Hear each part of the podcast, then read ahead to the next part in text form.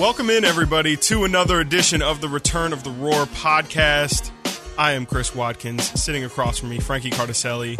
As promised, a guest, as always, during this uh, these summer episodes. Matt George this week. Matt, how you doing? What podcast am I on? Wait a minute, this isn't Locked On Kings. I'm confused. Yes. All these days in podcasts are starting to blend together. So, oh, Return of the Roar. Got it. Hey guys, what's up? How's it going? Yeah, Matt. Uh, I'm doing well. How was your Fourth of July? It was good. It was loud, but that's to be expected. I did not expect though the amount of pregame fireworks on July 3rd. And I especially didn't expect the late to the party fireworks that people set off last night, July 5th. I was just Yeah. very confused by that. But you know, hey, to each their own, I guess. Usually it goes on through like what July fifteenth. We're hearing those Yep. kind of after effect fireworks, but uh, I've been hearing them for like the past three. I live like 15 minutes away from here, and it's been going on for about the past two weeks. Well, see, we in my neighborhood we have fireworks that are set off at random times throughout the year, and yes, I can tell. Those the are called difference. gunshots. No, I can tell the difference between gunshots and fireworks. Well, and we know get, what kind of neighborhood Matt lives we in. get both of those, but so I'm not necessarily surprised by just random fireworks happening, but it was the abundance of fireworks on July 5th that caught me off guard. Let's put it that way. Frankie had a lot of fireworks this weekend. I know uh, it was Frankie's birthday this weekend, so happy Hey. birthday, Frank! two seven getting getting up there. Boy, Yeah, yikes! You're starting to enter like the part where It's- people are like, Frankie, we're expecting a lot out of you. You're entering your prime here. You know, it's you're like the late twenties. I think Matt, you just recently turned twenty seven Yep. too. I think yeah. It's like okay, we're out of the mid twenties now. It's the late twenties. What are we doing? Matt, Mm. this guy married with a kid on the way. Good for you, I- man. I'm a month away from being clock. a father, and I'm terrified. one so. one month away. Please God, let's talk about basketball because I'm scared out of my mind. I'm, Well- ra- I'm raising a son. There's going to be a little me running around. That's terrifying. oh, that is terrifying. That is terrifying. Goodness gracious! Speaking of terrifying, uh, the Sacramento Kings. Sacramento, oh Uh, boy, Nice we're segue. we're in like the it. uh, we're we're in the the thick of the off season here. The finals begin Yeah. tonight. Uh, Matt, we asked Jason last week just kind of how you're feeling about the off season. Do you miss Kings basketball? Are you kind of itching to watch, you know, De'Aaron Fox and Tyrese Halliburton get back on the floor? Are you kind of are you kind of enjoying the break? You know, I, I think I talked about this with you guys before. This season that wrapped up, and, and I think it was a combination of a lot of things. So the ups and downs of the year, the losing streaks, the winning streaks, the expectations, the 72 games shoved into what felt like 73 days. Like I am, I was more exhausted by this season than any King season I can remember. So I am enjoying the break, and I am enjoying the fact that uh, there still is NBA basketball going on. The NBA finals are starting, and we're in early July. I mean, that's pretty rad. Uh, so I, I think I'm doing okay right now. But once we get past the draft, and once we get into like summer league time, and then especially when training camp starts getting closer and closer, that's when that buzz is going to start to to hit a little bit. Especially with, uh, well, let's put it this way with what I expect from this offseason or I'm hoping from this offseason, I'm looking forward to this offseason. I'm looking forward to the next few months and the rumors and free agency and trade rumors, trade dead or uh, the the trades before the draft or during the draft. Like I think the Kings are going to have a very very busy summer. Yeah, I definitely agree with you. And uh, it's funny because yeah, we we talked all season about how exhausting this year was, and now I'm at the point where yeah, the finals are starting tonight. It's the only thing on, but I caught myself, especially yesterday. I noticed I need these games on because like baseball just is. I'm sorry, baseball's not cutting it for me, mm. guys. Like I need I need some action to look forward to at the end of the game. So Baseball's not cutting it for me either right now. yeah, I'm so, sorry, Yankees fans. I'll say the the thing that I and it's watching Phoenix Suns games, especially in that crowd. The thing that I'm itching for the most is just a full Golden One Center again. That's that's just really what I'm most anticipating. Of course, the Kings season having Kings basketball back would be great, but seeing how awesome that Phoenix Suns crowd has been, and knowing that the Kings would either match that or step it up a notch here in Sacramento if the when the Kings get back. Um, that's that's what I'm waiting for more than anything else. Just to have opening night and hopefully a full capacity G1C. Yeah, I mean they're coming out in force in Phoenix. It's cool to see, and it's it's a complete turnaround because a season and a half ago, uh, it's it's not like they were filling out their stadium back when they were a 37, 36 win team. They, they just weren't. Uh, of course, they're the diehard fans, like how there are diehard Kings fans and Golden One Center. Even uh, the season before this last season, it wasn't. You could tell it wasn't all the way filled to capacity as often as it was. I think the eighteen nineteen season, it was sold out like legitimately, probably for I'd say seventy five percent of the games because they were a fun team to watch. Um, this year, if there was if there were fans allowed, I I'd have to say I don't know if it would be sixty would've percent full. It would have been scary too. It would have been a loud environment for all the wrong reasons. It was fittingly empty when we were there, but hopefully this offseason can inject some life back into the fan base, some excitement can come back into the building. Uh, 100% capacity is expected this fall. That just is huge for the Kings and the Suns too. It plays such a huge role uh, in the playoffs for the Suns. It could play a huge role for the Kings, but of course the winning product has to be there. Kings can't definitely can't be making the mistakes that they made last year uh, with fans in attendance this season. I mean, there's just there there would there would have been at least ten times last season or the season that just wrapped up where the Kings would have been booed off the floor in the Golden Yes. One Center. Well, it- One hundred percent. It happened once. It happened against Utah, and they that fifty point or forty nine point loss. That I think that was one of the first games with fans too, and uh, I, I think people have been waiting for it. But yeah, if we have one of those or multiple like we saw this year, next year, uh, it's gonna be ugly. But at the same time, too, especially early on in the season, Chris Tyrese Halliburton was robbed of some pretty awesome Yeah. pops with some of the shots he hit in the fourth quarter. So there's a give and take. Yeah, and uh, yeah, I mean, definitely. With, without the fans, the season was completely different, and I, I, I'm just really excited for the season to get to get going, like you said, and I'm, I'm expecting a lot of moves this off, off season, a lot of big moves to happen, and that all is going to start with the draft coming up in a couple weeks, and uh, the Kings have the number nine pick currently. Uh, not, I don't think they're going to move up, but they might move out. Matt, how are you feeling about what the Kings are going to do at number nine?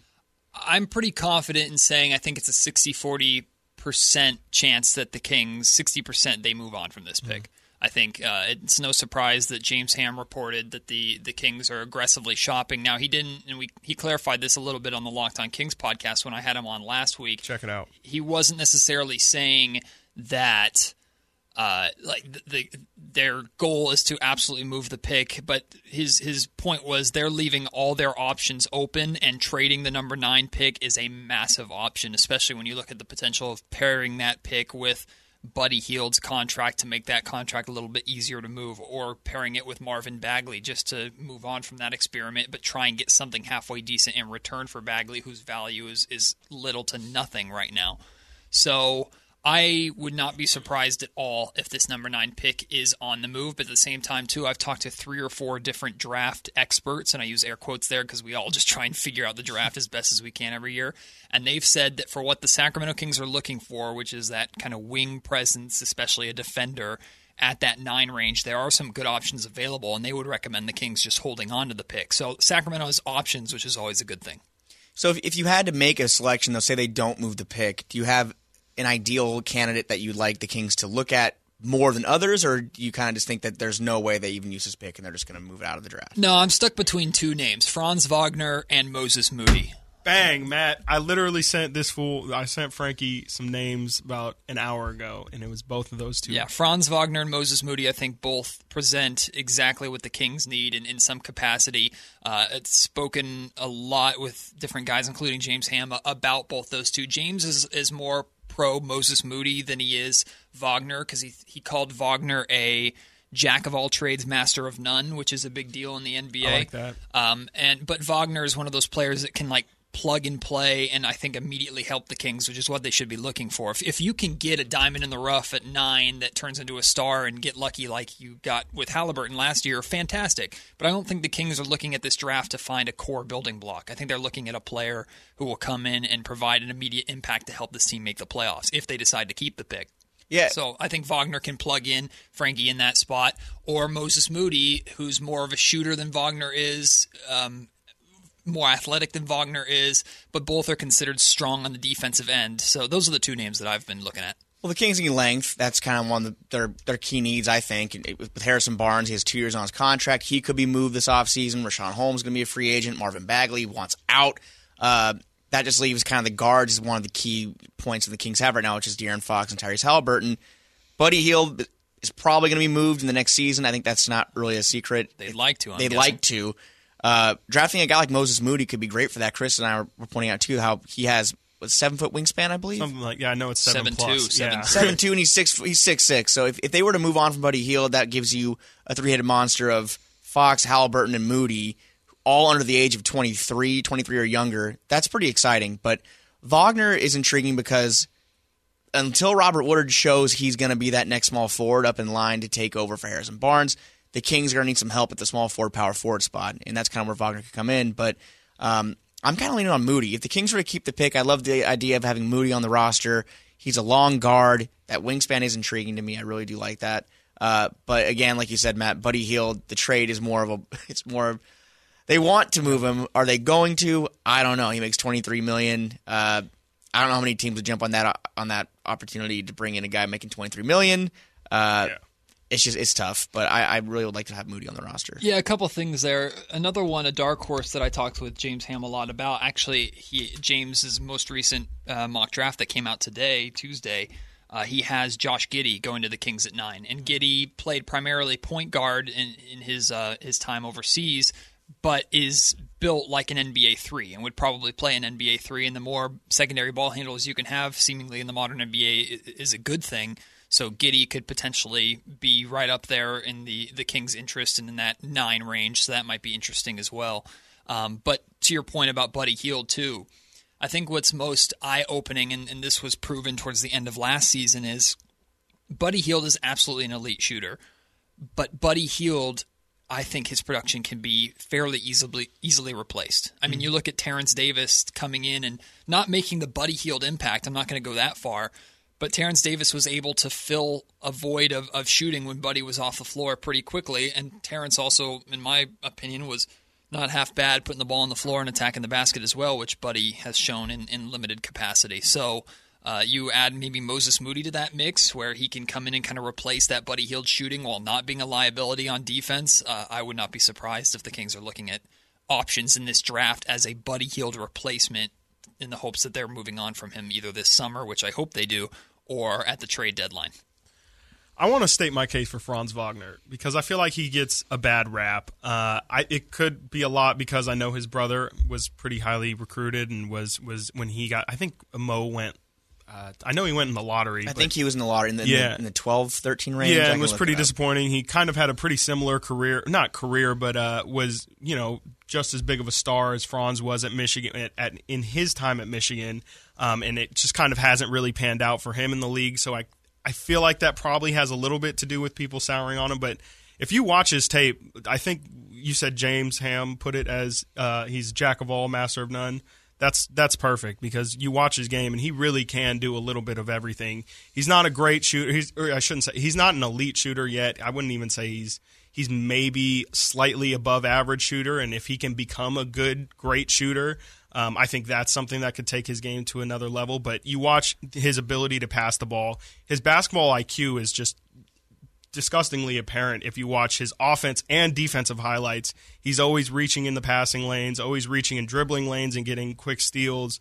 Uh, just a really, really smart basketball player and the exactly type of guy that you can draft, come in day one. He might not be a star by any stretch of the imagination, but can definitely do a little bit of everything and is kind of a ball mover and someone with the king for for some for a team like the Kings, that's somebody that they could really use because offense is not an issue for them. They really need somebody who's going to focus on the defensive end, make all the small plays, make the dirty plays, and uh, I, I think Wagner would be a great fit. Yeah, I think Wagner does a ton of what the Sacramento Kings need, which is why I'm I'm so interested uh, in him. I, in fact, out of the two, him and Moody, I've leaned more towards Wagner Yeah. than Moody for that reason. Um, I understand that both have pretty high floors, which is great. Moody might have a slightly higher yeah, ceiling, but Wagner may be more day one ready, which is intriguing from a Kings perspective as well. Uh, I know Wagner is not the most athletic, which immediately scares people Mm-hmm. because athleticism, of course, is in- extremely important in the modern NBA. But how many times have we seen the Kings draft an athletic player who doesn't pan out because Yeah. either the basketball IQ is not there or the Kings' development just isn't good enough to Mm-hmm. add the basketball IQ to that game? Hello, T. Rob. Yeah, I mean Ben McLemore, you could put in that that list and as well. That's why I'm really terrified for the King. I shouldn't say terrified, but I would be incredibly nervous if the Kings are looking at taking somebody like Keon Johnson, Oh, who's I'd out of stay away. Tennessee, who's incredibly ridiculously athletic, but besides that is incredibly raw and Very raw. Just, That's the word I was thinking. yeah, of. very raw. The yeah. Kings just ha- and th- I feel the same exact way about. I know uh, when when uh, the lottery had just happened, Jalen Johnson was a name that, that was really high for the or that was on a lot of mock drafts for the Kings. That's Also again an- another pick where it's just like let somebody else figure that out. I'm not saying you know, if he ends up being a star, that's fine. I just don't think it would have happened here. Yeah, and both you of just those- have to live with those things. Both of those guys you just listed, I would avoid like the absolute plague from Yeah. a Kings standpoint because of the development, because of the the timeline that it's going to take. The Kings aren't in a developmental mode; they're in a we have to win right now mode, and we have to find players to pair with Tyrese and Fox Mm-hmm. to get this team to the playoffs right now.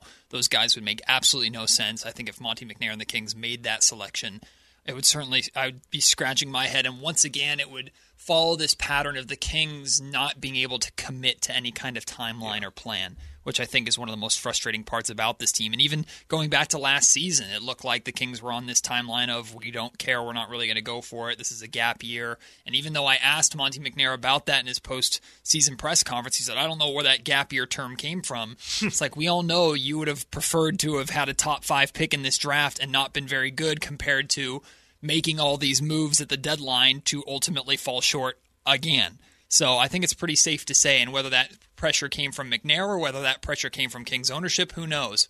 But I think it, it's clear that the, the plan changed last year mid-season, and I think a drafting of one of those two guys, like you listed, going young and going for a developmental project instead of trying to find a piece that plugs and plays, would be another example of just changing the timeline again. Mm-hmm. Yeah, and the timeline is kind of I think in that press conference too. They, I think both Luke and Monte said, if I remember correctly, that the goal of next year is playoffs. Yeah. Next year, which they, they kind of stayed away from that term before last season. I, I noticed uh, coming into last season, they didn't really say. I think it, Luke was asked if they don't make the playoffs, is that considered a, a failure? And he's like, no, we're like we're building. We're just going to try to change the culture and build. Versus this year, playoffs is definitely on. It's on the mm-hmm. docket. So And Luke uh, knows his his job is gone if Exactly. the Kings aren't like it's a lot easier to move on to a, from a coach who has one year left on his deal than it is to move on from a coach who has two years. Like to, the difference between two years and one year, and you both know this is huge, huge in the NBA. So Walton knows he's gone. He's kind of playing with house money at this point in my mind. It's 100%. it's Monte McNair. It's the pressure that's on McNair and how much organ is. and I know there's pressure on ownership because the last thing Vivek and this ownership group wants is for this team to break that record of 16 straight playoffless seasons. Yeah, most would be under Vivek's tenure as as owner. It too. already is. and also with Luke, he he, I think he's fighting for his coaching life and career here. Oh, He- if, if he has Well, another down NBA. year, well, yeah, I mean M- NBA. yeah, he, I, he I could- think that Arizona job. Oh, is, Oh yeah, guys, he, he could try out college, but his NBA career is on the it's on the line in my opinion because sure he had that great run with the Warriors when Steve Kerr was out, but how many people really look at that and say Luke Walton did a great job coaching this team while Steve Kerr was out? I just I don't see it that way. And you look at what he did with LA. Uh, look at what he's doing with the Kings. If he comes out this season and lays another egg and he gets fired halfway through the season, what does that say for his his prospect of taking another head coaching job somewhere else? But this is an unpopular opinion, and I know it. I also don't think Luke Walton's been that bad here. Like L.A., okay. I don't think Walton's been that bad. Maybe he's not the right coach, and maybe he's not the right guy to get this team and, and get them to their full capability. But I think Luke has weathered two ridiculously unprecedented seasons. He's dealt with significant injury issues in both seasons, and both times he's put together and put the Kings in a position to go on these runs to at least be in the conversation. Uh, I mean, the Kings were one of the hottest teams in basketball before the shutdown two years ago. I'm not going to argue in hypotheticals because it is what it is. We don't know if the Kings would have kept that going and made the playoffs or not, but they were looking good. And then this year, a team that without De'Aaron Fox and no Marvin Bagley that had no business of being in the conversation mm-hmm. suddenly was winning games and putting up a fight towards the end of the year. So I think Walton has done a lot better job than he gets credit for.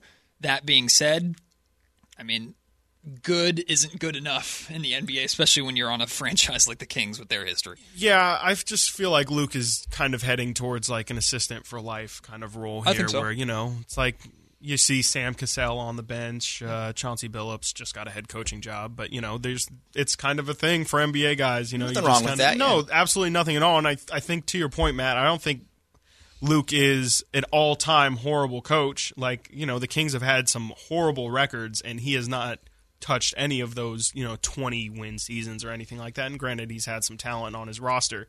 But uh, I th- I don't know. I just think is Luke the answer? Probably not. But for Monte to hitch his wagon to him this season. I think you're right, Matt. Like I think this this season more more puts pressure on on Monte and for him to make the playoffs than than Luke. And I do think Luke, like you said, is playing with house money. I want to throw something out to the two of you if I can. Um, I'm talking about this a lot more on my pod uh, sometime this week, probably today. We'll see. But I think there's a lot of pressure on Monte McNair, even if it's undeserved, because of what he's inherited as becoming the general manager of an organization that has had all the struggles of the Sacramento Kings. I think, I think the Kings need a swing for the fences move, even if it's a colossal failure. From my perspective, there should be no fear in Sacramento that something is a failure. I mean, this organization has already been such a major yeah. failure, and I'm not worried about pissing off De'Aaron Fox for him to walk because more than likely, if you continue on the path you're on, he's going to walk anyway because he realizes he's wasting his career here. Like, I would love for Monte McNair and the Kings. Now, the right move has to be out there, and the team that you're trying to move with has to agree to it. So I'm not just saying it's NBA 2K where, oh, Bradley Beal, trade is accepted type yep. thing. But I would love for Monte McNair and the Kings to try something and just say, hey, here's a future, a couple future firsts plus this year's first and Buddy Hield. Let's go out and try and get that player that can come in and help this team win right now. And I think Monte, from what James Ham was talking about, I think Monte's one, not afraid of that, and two, actively looking for that. So I would love a swing for the fences move, but I'm not worried about mortgaging the future. I don't know how you guys feel about that. I mean, to an extent, uh, I don't know about the the problem is when I feel like Kings future first round picks are that is if you can get one of those, that's that's the holy grail for because, other teams, not for no, one hundred percent. Oh yeah, one hundred percent because yeah. that's that's what you want. And so, I mean, I'm sure it has more value than you know, say you're running the mill, maybe not OKC, but running the mill NBA team. I just I feel like that's that it. You can measure it. Yeah, I don't yeah. know. I don't know about going all all in because we've seen how many times it fails. And if it does fail again, we haven't really leveraged future before. And so, you know, maybe, I don't know, maybe we see what happened with the Brooklyn Nets. It didn't really seem to bother them too much to not have their draft picks. They what? kind of figure it out. You just kind of, re, you know, once you make the trade and you no longer have the picks, you kind of just readjust as an organization and you're like, okay, we're now in this reality where we have to move knowing we don't have these picks. Mm-hmm. So that kind of changes to what you were saying earlier. That really does really put a timeline on your winning because it's like, well, we know that we don't have a first round pick in 2024. So if we are the Sacramento, how the Sacramento Kings normally are in 2023, we can't, like, we have to be good by then. And maybe that's what they need. It's not something they've done before, but it sure as hell is is is risky. And and to Chris's point, Frankie, I, I think he's onto something, and his argument makes sense because in a very small capacity, we kind of dealt with this early in Vlade's tenure, yeah. where he traded away that mm-hmm. future first to Philadelphia yep. that then became Boston's. Uh, in, a, in a trade later, yeah, uh, and that was hard for some people to watch. Yeah, it was like yeah. a, it ended up being number ten or something like that in the twenty. I think it was Romeo Langford. Whatever, whatever yeah. it was, it was hard for Kings fans to sit there knowing the Kings were still bad but not having a draft pick. So mm it would suck to make an all-in move and to more let's say they they trade two future firsts in 2025 and 2027. Let's say they're lottery protected or whatever, maybe even not. And those you're, the Kings maybe at best sneak into the playoffs, but it doesn't go anywhere. And then you're watching those drafts from the sidelines. That absolutely would suck. But at the same time, too, you've been so bad for so long that if you're going to just try something at this point rather than hoping and treading water, I'd I'd be down for it personally. Well, it's like a it's a double down move. Uh, hey there now, you go. Whoa, there you go. Hey, hey double now. down. Check it out on YouTube. No, don't. George, just don't. it's uh, look like you said, Matt. De'Aaron Fox, he's under contract, I believe, through 2026. I think uh, that clock starts now. Like it's he's not on his rookie scale contract anymore. The extension kicks in as soon as training camp begins this uh, later this summer or technically fall. Um, if you give up those future firsts at 2024, 2025, uh, I mean, hey, it's like we're going to lose Fox and the picks maybe, but that's the Kings are not going to be bad enough over the next three years, in my opinion, or four years for a top four or five pick as long as De'Aaron Fox and Tyrese Halliburton are healthy. That's just the way I see it because they're always the too good to be. You just can't. But I even if they are healthy, they're not at the moment. I mean, obviously they're going to get well, I shouldn't say obviously, but hopefully they get better. But I mean, that's also if they're healthy. Let's say they That's move. that's that is still a percentage of and if. and assuming they want to still be here, which is a, another big thing. Like, does Fox say after two more years of this crap, this sucks, get me out of here? what type of deal would it take though? Would it take like, let's say they give the ninth pick Bagley and a 2024 first for Zach LaVine? Like, would that do it? Like, I- what? what it's like an all star player we're looking for. I, you're, I think you're looking for a player that add to add to this core right now that next season makes them a playoff team, and the season after makes them a contender. Like, and, and I don't know if that's mm-hmm. out there. Like that to me, that's, that's, I a- think everybody's looking for that. Yeah. to me, that's a swing for the fences move. Break the plan of the playoffs first. Do enough to. I mean, the Phoenix Suns are kind of a good example. Like the Phoenix Suns turned things around. They got a young core that was exciting. It's not as easy as oh, all you have to do is go out and get Chris Paul, and then you'll be in the NBA Finals type thing. But they can, you can turn it around quickly if you have a young core that shows enough. You have a team that buys in, and then you add a player who wants to be a part of that Yes. to the mix, and suddenly, it, like that to me is the only route the Kings have. It's a lot of hypothetical, like major hypothetical, but that's when I'm looking. If I'm Monte McNair trying to pick a hypothetical path to the playoffs, that makes more sense than hoping to get lucky in the draft another two times. Yeah. for sure. Yeah, we, we, we got lucky. I think we can say, I mean, knock on wood, Tyrese Halliburton continues on this amazing start to his career, but this is probably the luckiest we've gotten in the draft since. You can't really call De'Aaron Fox lucky uh, because he was a top five pick. So who was the last pick that the Well, they Kings moved, had? they got that- lucky moving up to five to get yeah. him. But who was the last pick the Kings took that was kind of like, a, oh, he's pretty good? Was it Kevin Martin? Like, I, I don't even know when the last time the Kings had a player out of a top 10 where, where you're like, oh, wow. Like, he's, Isaiah Thomas. Okay, exactly. There you go. Exactly. exactly. It doesn't happen very often, is my point. Before then, probably it was Kevin Martin. I think Hedo was late in the draft, Yeah. and he was a good player. Um, but you also added those players to playoff to playoff teams, with a halfway decent culture versus whatever the hell this is. Rick Adelman was around, and Chris Webber. Yeah, all those guys were there still. So, um, yeah, I get what you mean, Matt. It, it's I get both points. It's a gamble. Look, and, and some of you out there might not be willing to give up future firsts because, yeah, like Chris, I think Chris's point is at least if they're bad, they still have the picks. But it's it's more just you have to make sure it's for the right guy. Mm-hmm. Like, don't trade all of it for. I mean, it's not going to be Chris Paul, but you know, it's a Kyle. I don't know, like a 34 year old guy who's on the back end of his. Don't you know? And you I don't, do know. it for a rental. You don't Yeah. do it for someone who's on for- the, the uh, final yeah. year of his contract in the hopes that you convince him to stay. I mean, Kawhi Leonard didn't stay with the freaking NBA champions, so you don't you don't do that. But if you can get a guy, and I don't I don't know the name that's out there. I'd have to look, and I'm sure this is what Monte McNair and the Kings are doing. But if you could get a guy that's under contract for another two three years. Who is that? And I'm not talking like it doesn't have to be a Bradley Beal type player. It doesn't have to be an all star or even superstar, but just that fringe talent or fringe all star talent that can come to Sacramento and make that immediate difference that this team is looking for. If that's out there and you can make a swing for the fences move to acquire him, do it. Or try it.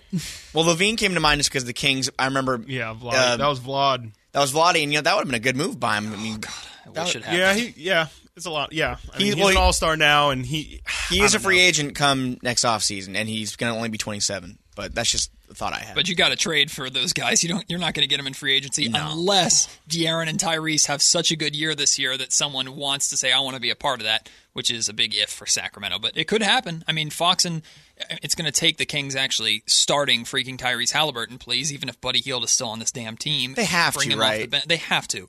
But if Fox and Halliburton turn into the backcourt that I think they can, and I've said this on Twitter, and I, I believe, I think we're going to be talking about Fox and Halliburton, that backcourt, the same way we talk about Dame and CJ. Like maybe not super like NBA Finals caliber backcourt because we know Portland's thinking about making some trades and blowing things up. But for years we talked about Dame and CJ as one of the best backcourts on other than like Clay and Steph in the NBA, and it was like a solid three, four straight years of that. I think Fox and Halliburton have that potential. Didn't you say that, Chris? Didn't you say, or no? You just did you, I did not say that. you said the opposite. I would. I said I would trade Damon CJ for Tyrese. I'll ask you this question. So we. I think I asked him like two weeks ago. Would you trade Tyrese and Fox for Damon CJ? Absolutely, absolutely. I can't remember. If I said I would or I wouldn't. You said you wouldn't. I said I probably because of the age thing. That's all. The, in the They're money. both thirty. well, My thing is. my, oh, my, I remember. We don't my- need to No, rehash. I it, remember. but My question though was: Are the financial implications the same still? Like, Even if are- it is, is like- our roster and the money? Because I think we couldn't. I don't think we. like s- Two- our roster two- structurally can take two it. proven winners to Yeah. some extent versus two unproven. Yeah. Play. I mean, I love That's where De'Aaron. Fox, and I think Fox is going to be an All Star next season, uh, unless he gets hurt. Knock on wood. Uh, and I think Tyrese Halliburton is going to have an amazing NBA career. But I mean, the writing's on the wall. Especially for me, it's Dame. I'm not the biggest fan of CJ. I think CJ's limits have been kind of hit here, but I still think he's a damn good player. But I mean, I Da- hope that Damian Lillard, hell yeah. Tyrese can reach CJ's level. I really do. I, I'm not as I, I'm not saying I don't think Tyrese Halliburton is a great player, and I don't. I think he's amazing to watch. But um, I I don't know. I've just I've recently had questions about where his his game gets better, and and if I can realistically see. I don't know. I, I I think think- I think that's. I think Tyrese can. I be think it's better easier said than done. I I think I don't know. Yeah. I think he can be a better all-around player, but that's as a team player. Not, I don't think he'll ever be the shooter that CJ is, Yeah. or even. Uh, but in terms of like a distributor, an off-ball yeah. handler, like Dame needs help that CJ can't really provide. That I think Tyrese in three years could provide Dame, yeah. which is an option off the ball. Mm-hmm. And CJ is that to some extent, but I don't think can facilitate and create that like like Tyrese Halliburton allegedly can. But Yeah. we're going off of one rookie season, right? Yeah, Yeah, to which also- he hit a yeah. wall. Like Tyrese Halliburton hit a big wall in the middle people of the adjust. Yeah, other teams adjust, and, And also, I mean, the Kings didn't really use him as their primary ball handler, even when De'Aaron Fox was off the court. They, I vague, I, I try and block it out of my mind, Yep. but I do remember Cory Joseph bringing the ball down quite often, and Delon Wright, which was and DeLon better. Wright, which is fine, Which and is it's better. it's fine if they want to develop Tyrese as an off the ball player, but um, I don't know. I, I don't know if I see. I don't know. I I think that's that. I don't want to get caught in a sticky situation here where in ten years people are making fun of me because I was like, Tyrese is not going to be that great. But I, I don't know. I have questions about what his overall ceiling is. I love him as a player. Obviously, I think he's super super solid. I just don't know what his ceiling is. There's an asterisk, asterisk to this question I'm about to ask that I'll explain. Would you trade Marvin Bagley into a team that will just absorb his contract to where you're not taking any mm-hmm. money back for a second rounder? And the asterisk is you use that money that you just freed up to have a chance to re-sign Richaun Holmes. No, I'm still intrigued by Marvin Bagley's future. I've I feel like I switch on a week to week basis, but like I've really sold myself on like Marvin. Marvin is a very very talented player, and I do think eventually he will be able to play basketball games and he will show his talent. And I I don't know. I guess in your situation they're removing they they're not playing together, but I think if Richaun and Marvin are going to play together in the future, it's not going to work out great for Marvin. See, I don't want the Kings to get rid of Bagley for Rags either. But if it if it's the difference in Richaun Holmes walking and Richaun Holmes staying here in Sacramento, when I don't see any better replacement period out there right now, maybe eventually, but right now, I mean, the Kings have to find a way to bring Richaun Holmes back or find a appropriate replacement for him because, and James pointed this out when I chatted with him. Richaun Holmes is probably the second best free agency signing in Sacramento Kings history, like behind Vlade. He, that's how good he's been, and that's how bad the free agency market has been for the Kings. And the Kings have, if Richaun walks, the King, or they just can't match him or sign him or whatever, the Kings have no money to find his replacement unless that replacement is Marvin Bagley. Which you want to commit a starting role again to a guy that one you can't rely on for injuries and two doesn't want to be here? I wouldn't want to. Yeah, it's tough. I I just I kind of I share your sentiment, Chris. I, I he's a he's young. He's controllable when he is playing. He is good when he's playing when he's playing basketball. When he's on the floor playing basketball, he's Not a, playing he- games. He, and you, I think you agree, man. He's a good player. He's not he's not Luka Doncic. He's not Trae Young, but he is a good. Well, we'll call him a good offensive player. gonna say on yeah, we'll call him a good offensive. But fourteen and seven on fifty percent shooting. That's not a, a second overall pick. That's late first round at best, sure. But giving him up for a second rounder, I just feel like the Kings. Well, I will, maybe not the Kings, but I'll regret it because he will go somewhere and he is going to be a good player. I just know it. Like I just know it in my heart. I really do. I think we all know he's going to go somewhere else, and at some point, it might be this offseason, and it might be in five years when the Kings, if the Kings sign him and he, he out on his own after that. But uh, he's young and he's controllable, and bringing Richaun Holmes back is a very important aspect of the offseason in, in my mind. I really think it's something the Kings should put at the top of their list. Uh, I've just always envisioned it as having to give up one of Buddy or Harrison to make that happen because I feel like they can't give up Marvin Bagley unless it's for some sort of value, and his value is low right now. Mm-hmm. But you give him up for a second round pick, and he goes to Charlotte or I don't know the Knicks or whoever, and average, averages 19 and 10 next year. I mean, it, we we keep Richaun Holmes, which is great, but then we're paying Richaun Holmes 17 million, 16 Yeah, million. that's where I uh, fall. And then Marvin Bagley is going to become a star, and I don't know. That's just again big ifs, hypotheticals. There's been a lot of hypotheticals right now. There's no concrete things going on in, in the offseason, so of course is what everyone's probably thinking, but. It's just in my mind tough to give up on Marvin until we get some sort of value back Yeah. from him, and that might take until next trade deadline, which means we lose Richaun, which means the Kings are worse. It's just it's going to be a very kind of Sophie's choice move for Monte this offseason because it, it's mm-hmm. tough. It's tough. It is tough.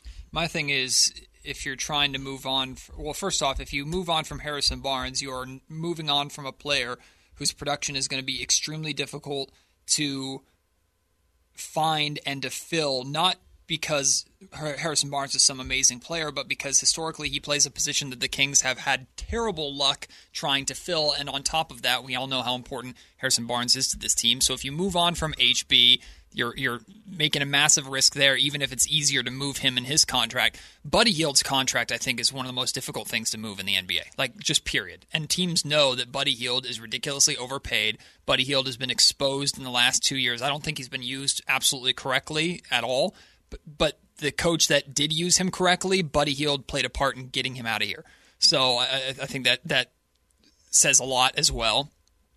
I don't think there's going to be a team that's dumb enough to take Buddy and his twenty-two million dollars, then twenty next the year after, and then eighteen the year after, and just to take that and give you anything of value in return, unless that number nine or a future first is attached to it.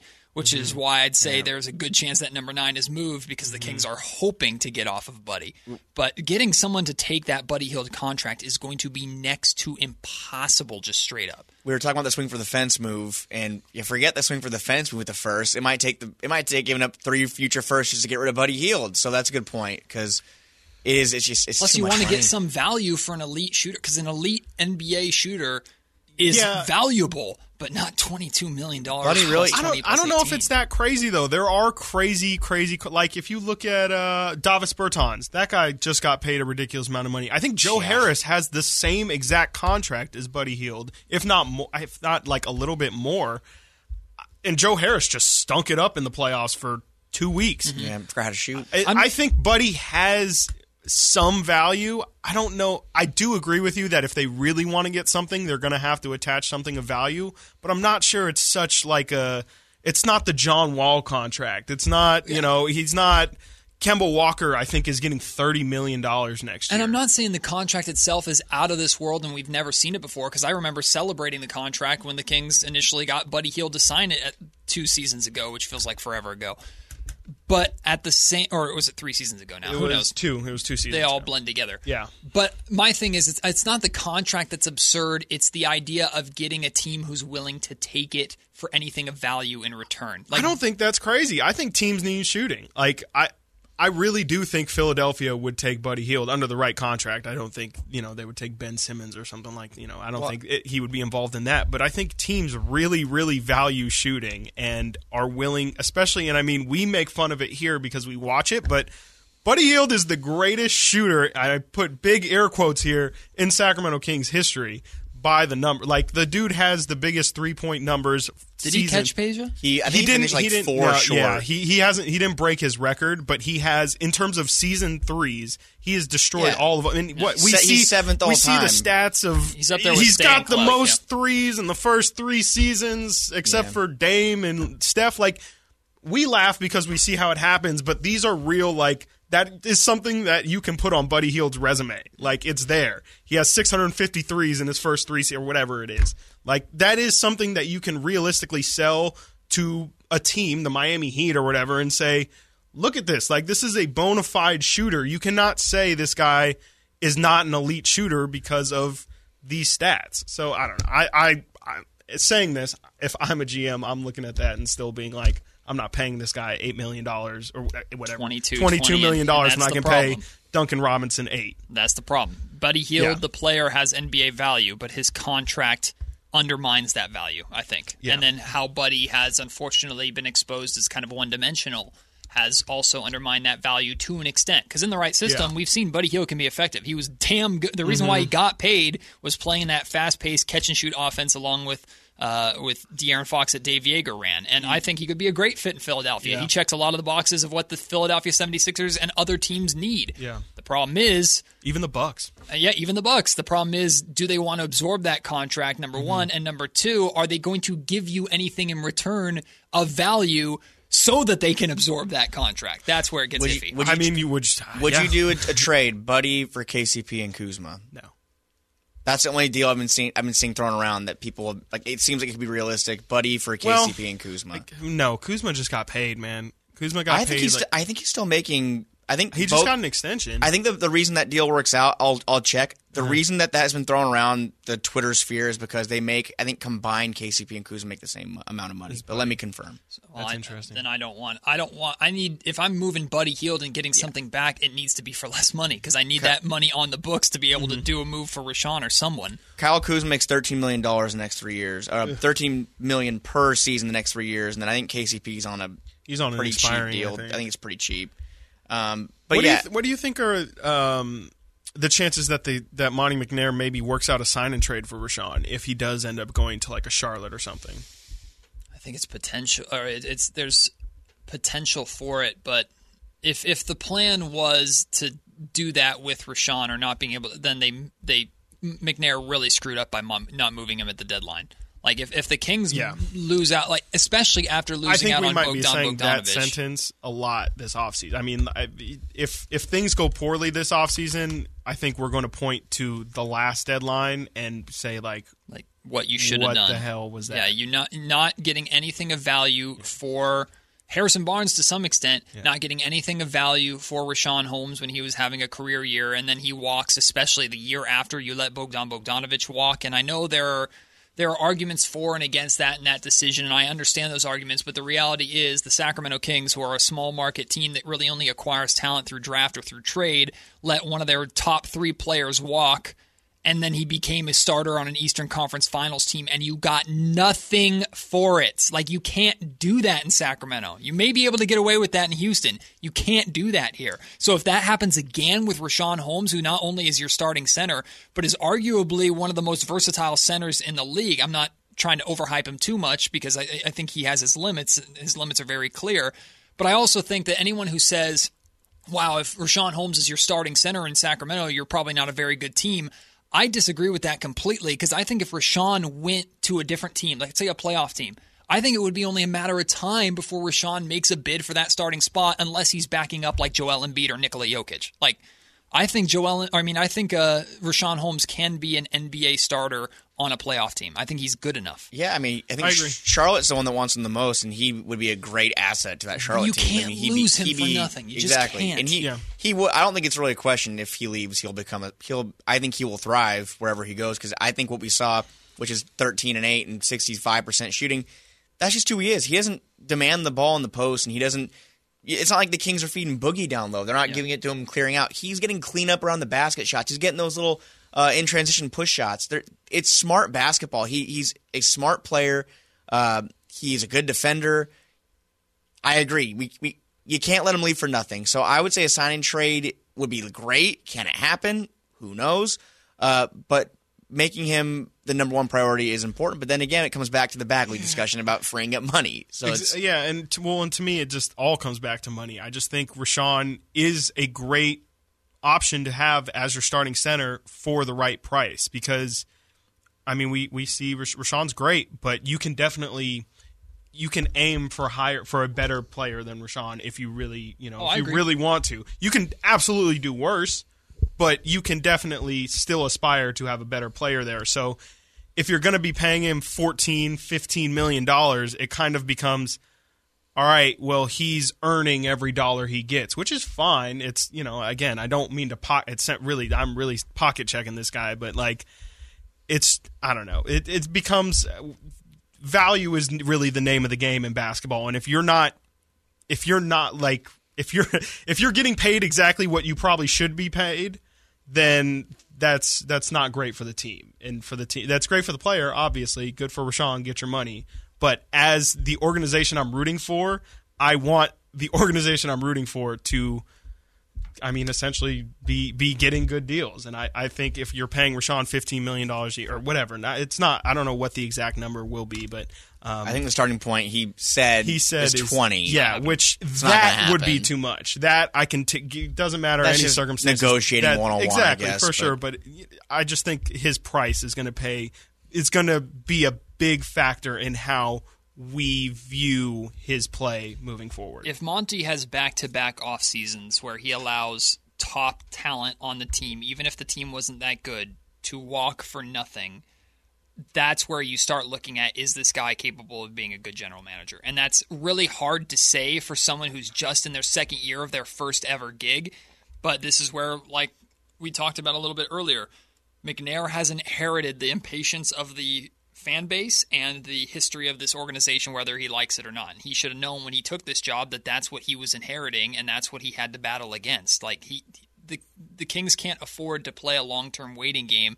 And I think the worst part of the entire hypothetical here is that the King, if the Kings can't or don't move on from Buddy Hield and Richaun and or uh, Marvin Bagley, and they let Richaun Holmes walk, they have no money to replace him. So it's not like, oh, he's getting 15 million that way. We only have 13 to offer, so we're going to hold on to our 13 and use that 13 to get somebody else. No, you have no cap space still. He's gone. Now you have to use the 3 million dollars or whatever the hell you have to find his replacement, which is what, a backup center and then you're hoping Marvin Bagley can play 45 games?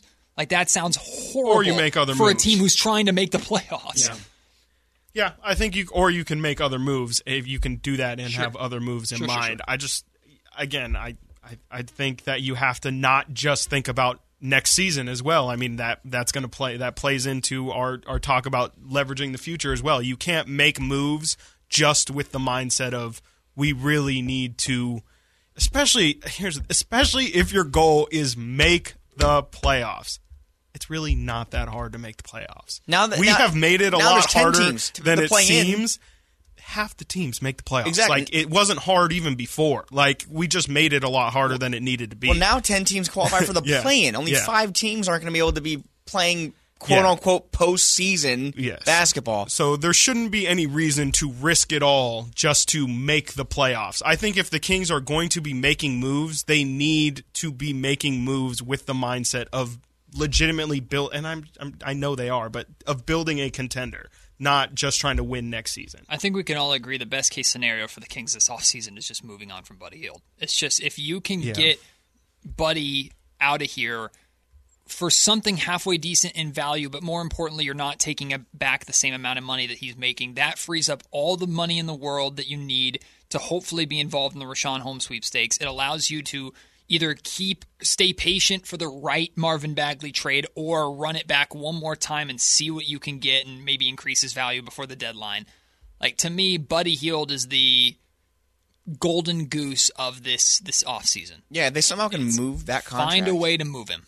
Like you got to find Mm-hmm. a way. You free up that money. Then you've also the mid-level exception, which the Kings didn't use last offseason. They they can bring in some impact players. You Mm-hmm. know, it's uh, it's just a big ask. I know it's a big ask, but there, like Chris said, there might be someone out there that goes, yeah, we could use we could use a Buddy Hield. We Mm-hmm. could use a guy that can score twenty a game and hit forty percent of his threes. Um, so yeah, that's just kind of the key.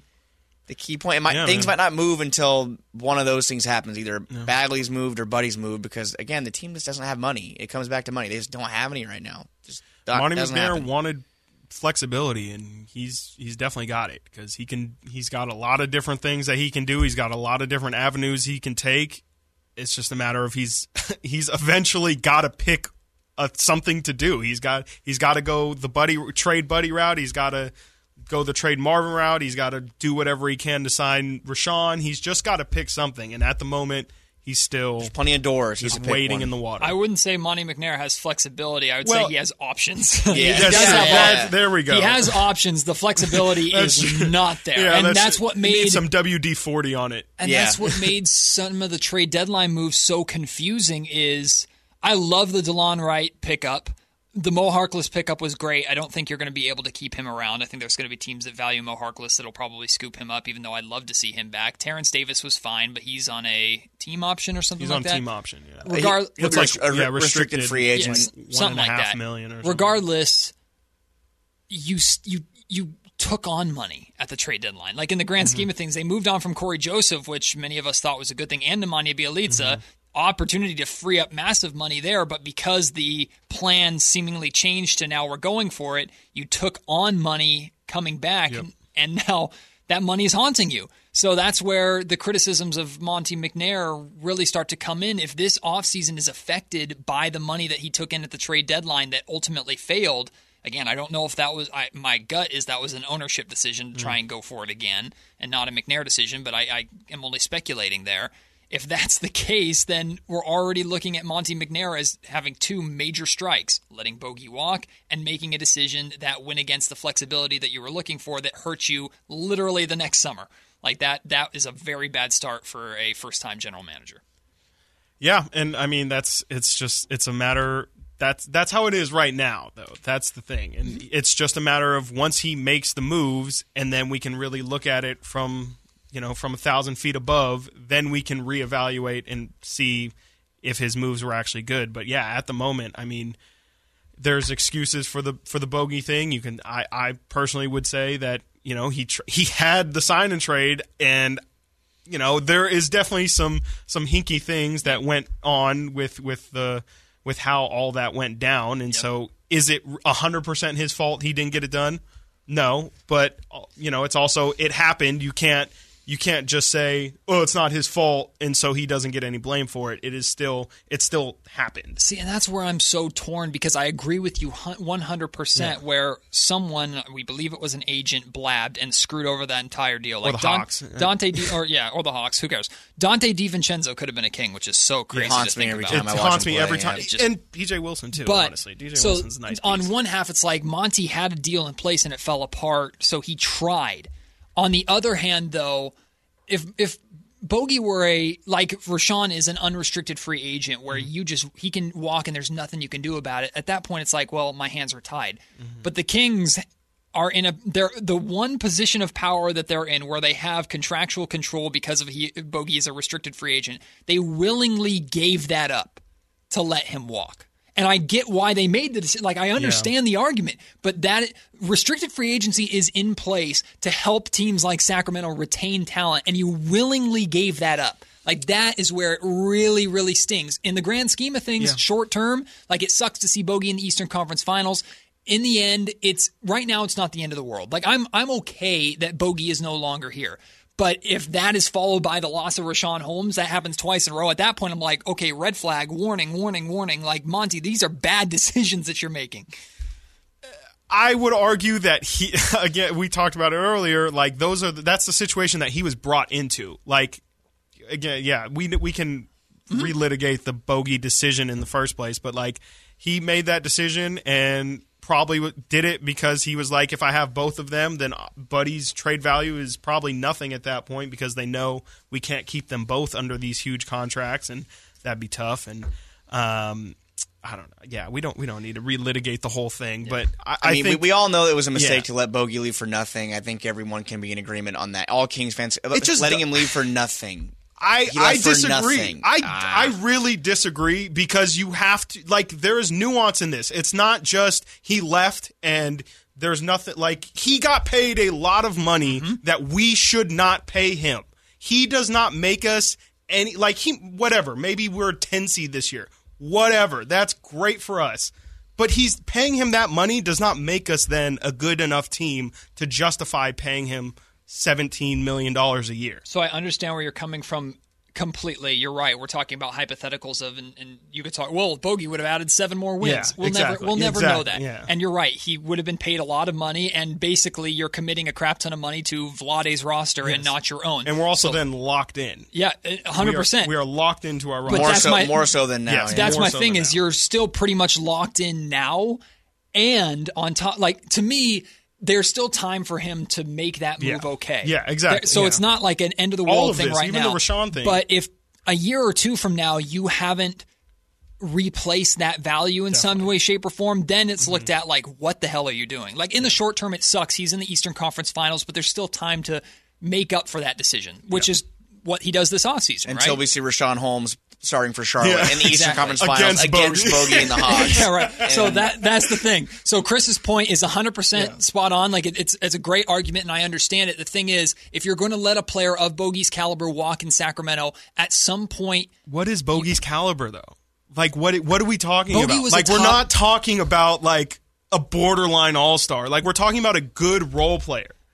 Which the Kings are in desperate Kings need. That's need, fine, yeah. but not for his money. Like I- it's I- a. But that's what there's, they, but that's what they cost usually. I mean, But- what other role but it- players are cheap? it doesn't But- have to. But what role players are going to be cheap? Like realistically, the Kings can get. Like who's out there?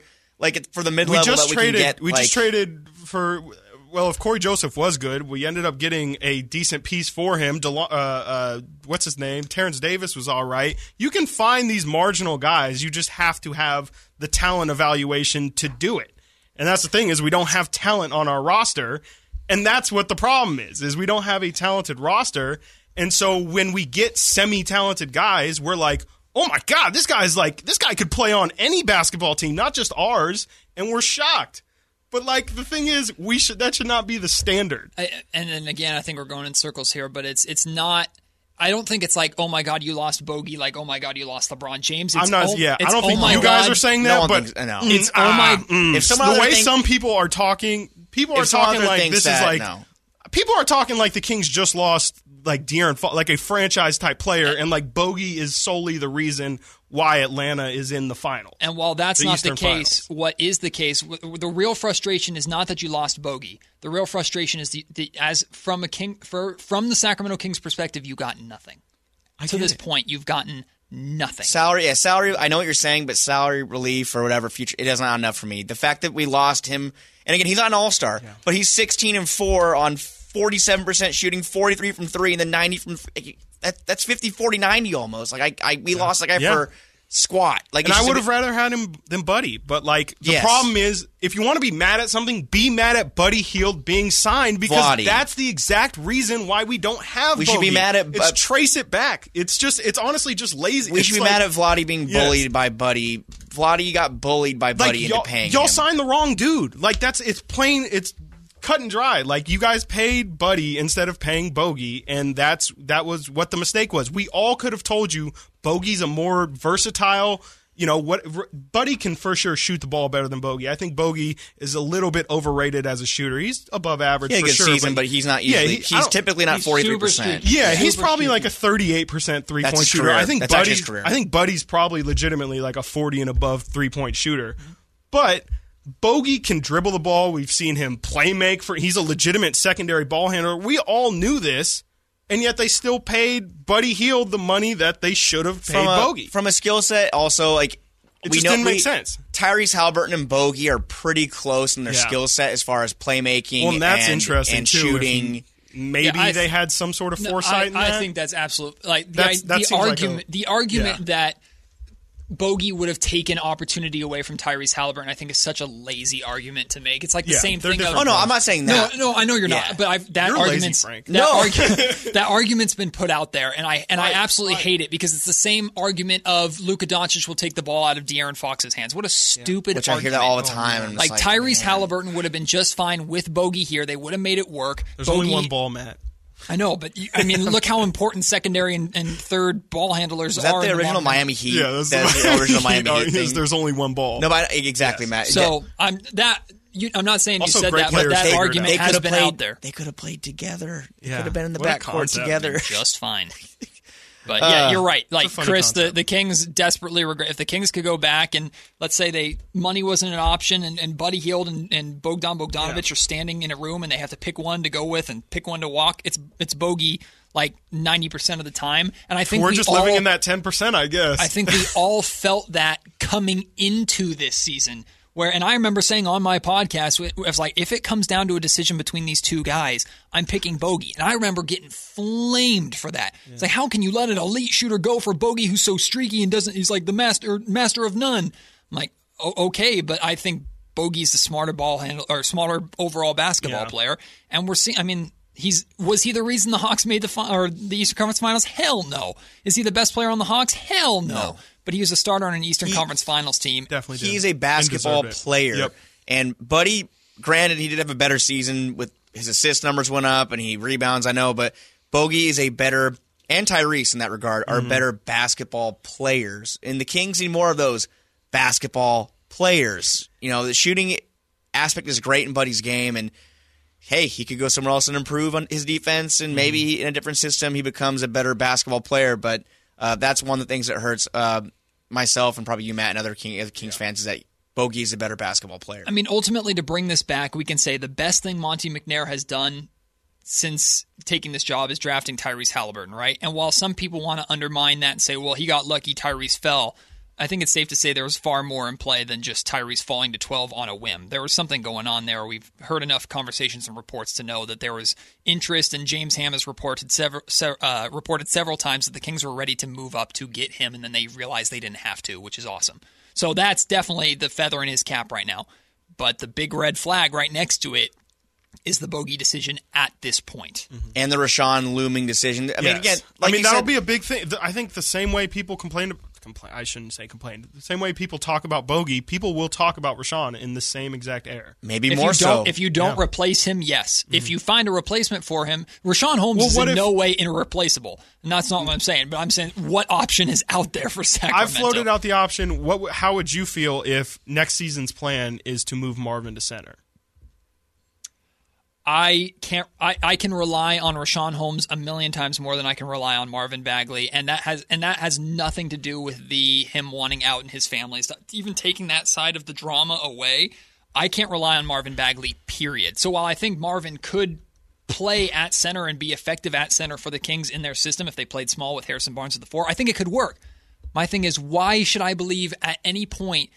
Period. That Marvin is going to be available for more than fifty games. Well, here's the problem. 40 games. It's because his you need to. This is his extension year. Like if at the end of this season he's going to need a new contract, Mm-hmm. and you're going to have to pay him something, or let him. Or again, we're talking about the same situation. This could be three straight years if we're talking. We let a guy walk for nothing because next year it's just going to be Marvin. Marvin, and people are going to feel whatever way. But like me and Frankie, or like Frankie said earlier, we feel like Marvin's going to go to another team and probably succeed.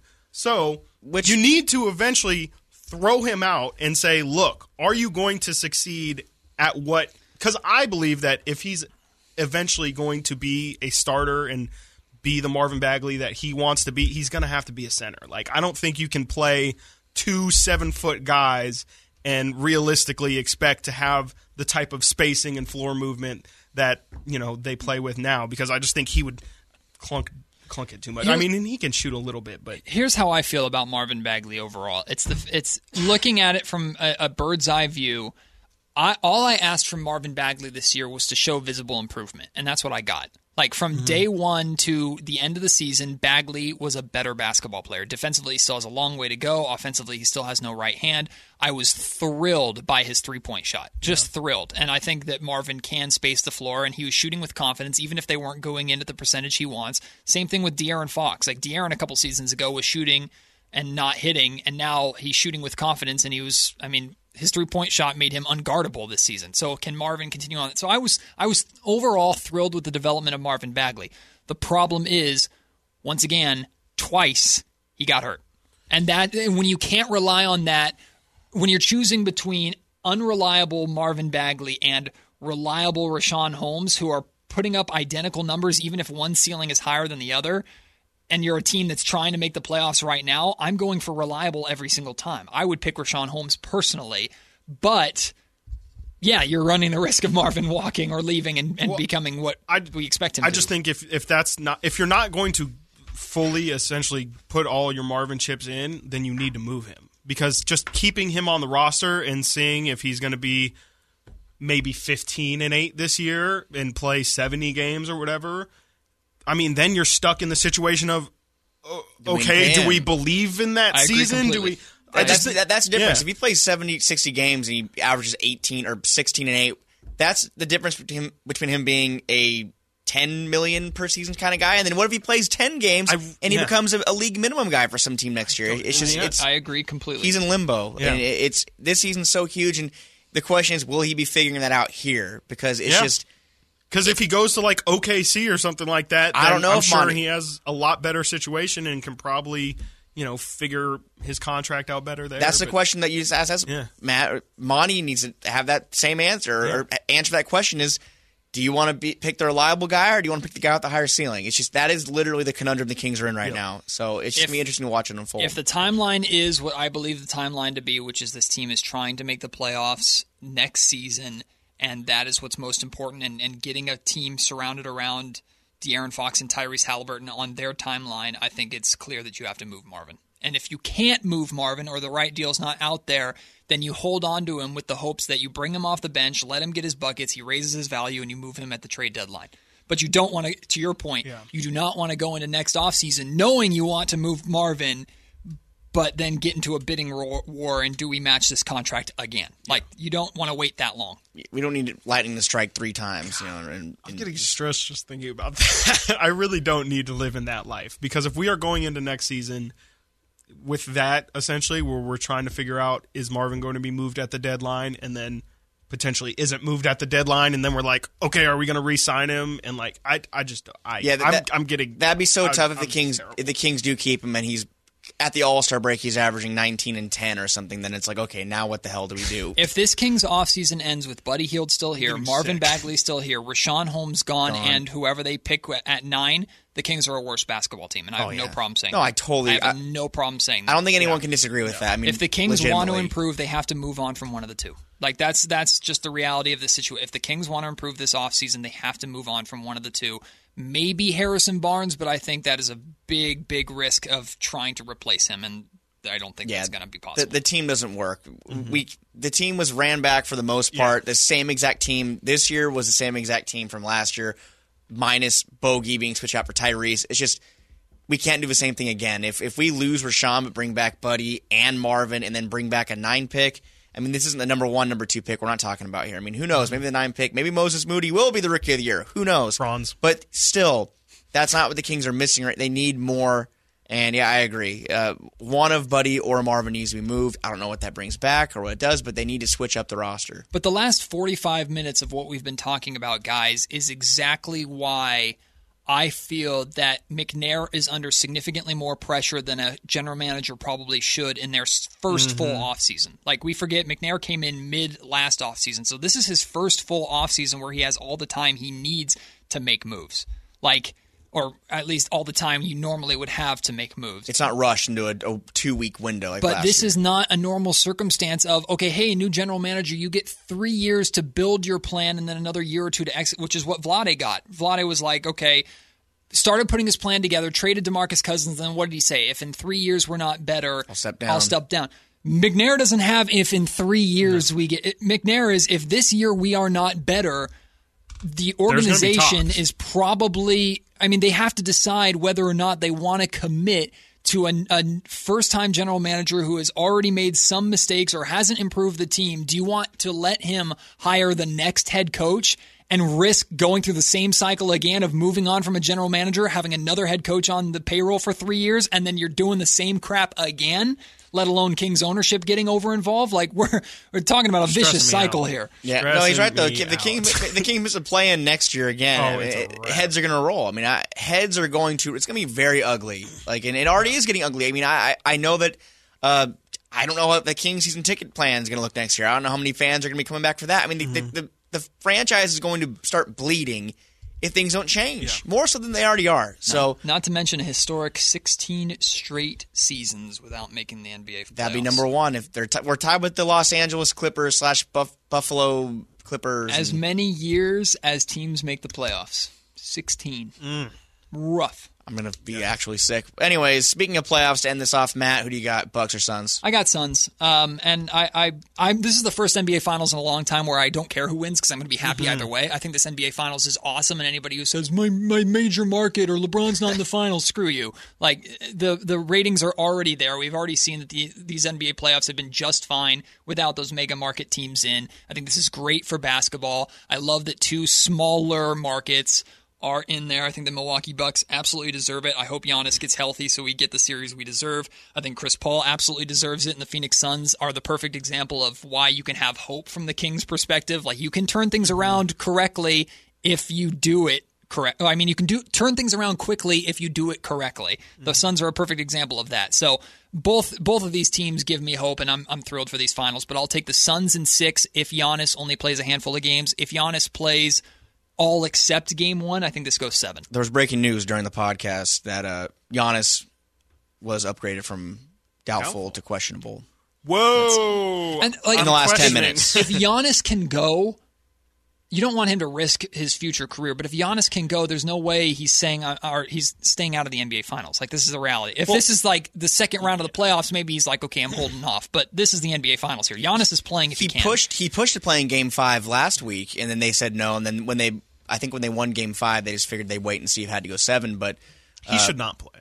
you That think he shouldn't play right now He he that that looked like a real knee injury. Like his knee full like went back. it was scary. It was like Ty, remember Tyrese's knee Yeah, that injury? was scary, It was like that, similar. but if it actually like went like Tyrese is just kind of stiffened. Giannis is kind of cocked, Yeah. bowed back Maybe a little he's bit. just flexible. maybe he's flexible I mean sometimes injuries Maybe. do look scary like ankle turns are ones that always look Kevin horrifying Durant and they're shook usually me, fine man. That's all I got to say. KD's injury shook me after after Oh, he came back too early and like literally like that You can like see it pop. within 20 minutes of playing like I think everyone knew it was re- coming like too it- yeah. yeah, it- it- I just want to avoid that. But I don't know how you two feel. I'm I'm I'm thrilled with this NBA Finals. Oh, I'm matchup. thrilled. I could not be happier. I agree, though. I think Suns and six. Uh, I think even if Giannis does play, it's going to be kind of. I don't think he'll. When when players come back from those injuries, they're kind of afraid to put their foot on the gas mm-hmm. fully, and it's just I could see him not going full throttle. You know what's crazy though is the Hawks and Clippers both made their conference finals and lost. And they are I don't know the order, but they are number 2 and number 3 in longest NBA finals All these droughts. franchises are. I know, it's, but it's like a list of all the Hawks and the Kings. The Hawks Kings and are the at the Clippers top, are two and three. The Kings are number one. Yeah. Hawks and Clippers are two and three, and they both were in the conference finals and missed out. And I don't know how likely either. Well, Clippers maybe if they can keep the team together. I don't know how likely they already get to that spot again. No, I mean I'm sure the Lakers are going to do some Lakers stuff this offseason. LeBron, LeBron's going to have his one last push, but uh, Chris, sorry, Suns or Bucks.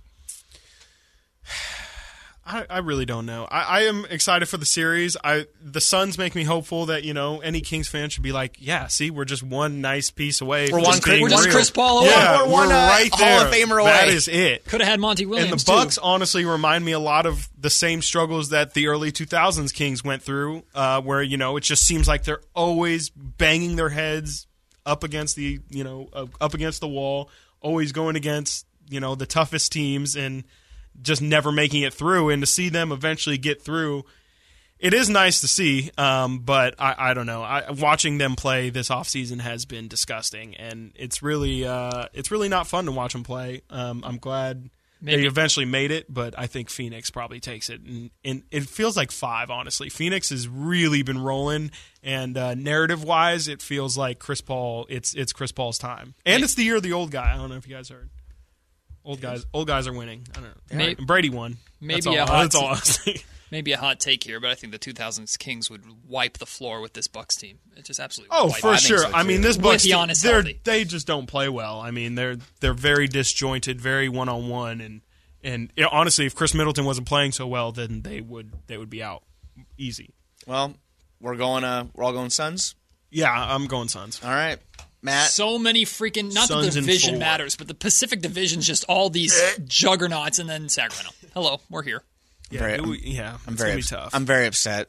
Maybe we do need to keep those division banners up. It does mean something, you know. Our, our 'Cause people- people 1951 us. championship banner Yeah, too. God, that, that can that can Rings.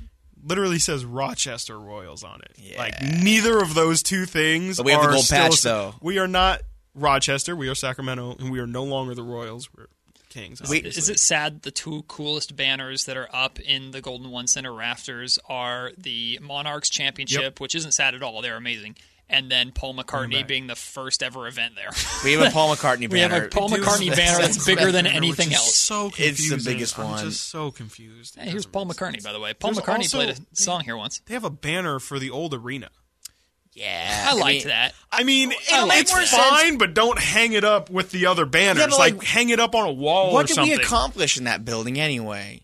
a lot of heartbreak. That's it. I had my heart ripped out of my chest more than I. yeah, I don't. That's my second home. I know I, it'll be sad. Will you guys be there when they when they Tear it bulldo- down? when they bulldoze it? Yeah, I'll. I'll be there. We I'll should, press the button. You'll press the button.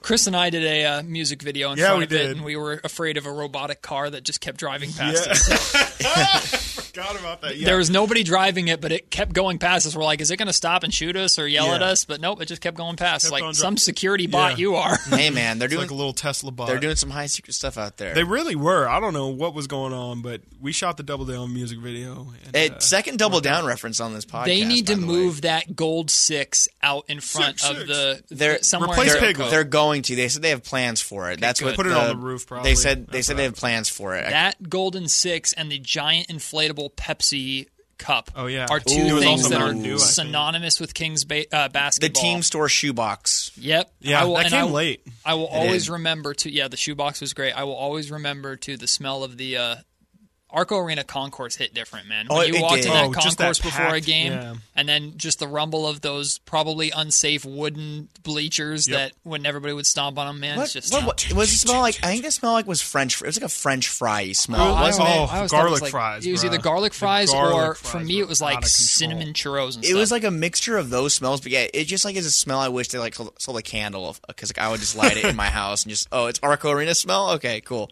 That's that's what we need. Get Kings. That's an idea for you. Put it in team store. there wanna- are candles like that. You I want a like five percent Arena. cut. All right, that's it. Uh, want to fight over something else? Yeah, we can fight over one more thing. What do you got? I don't know. Okay. Uh, how about this? Yankees are going to come back and take the wild card Shut spot. up. Turn it off. It's done. I, I I don't even believe that. So all right.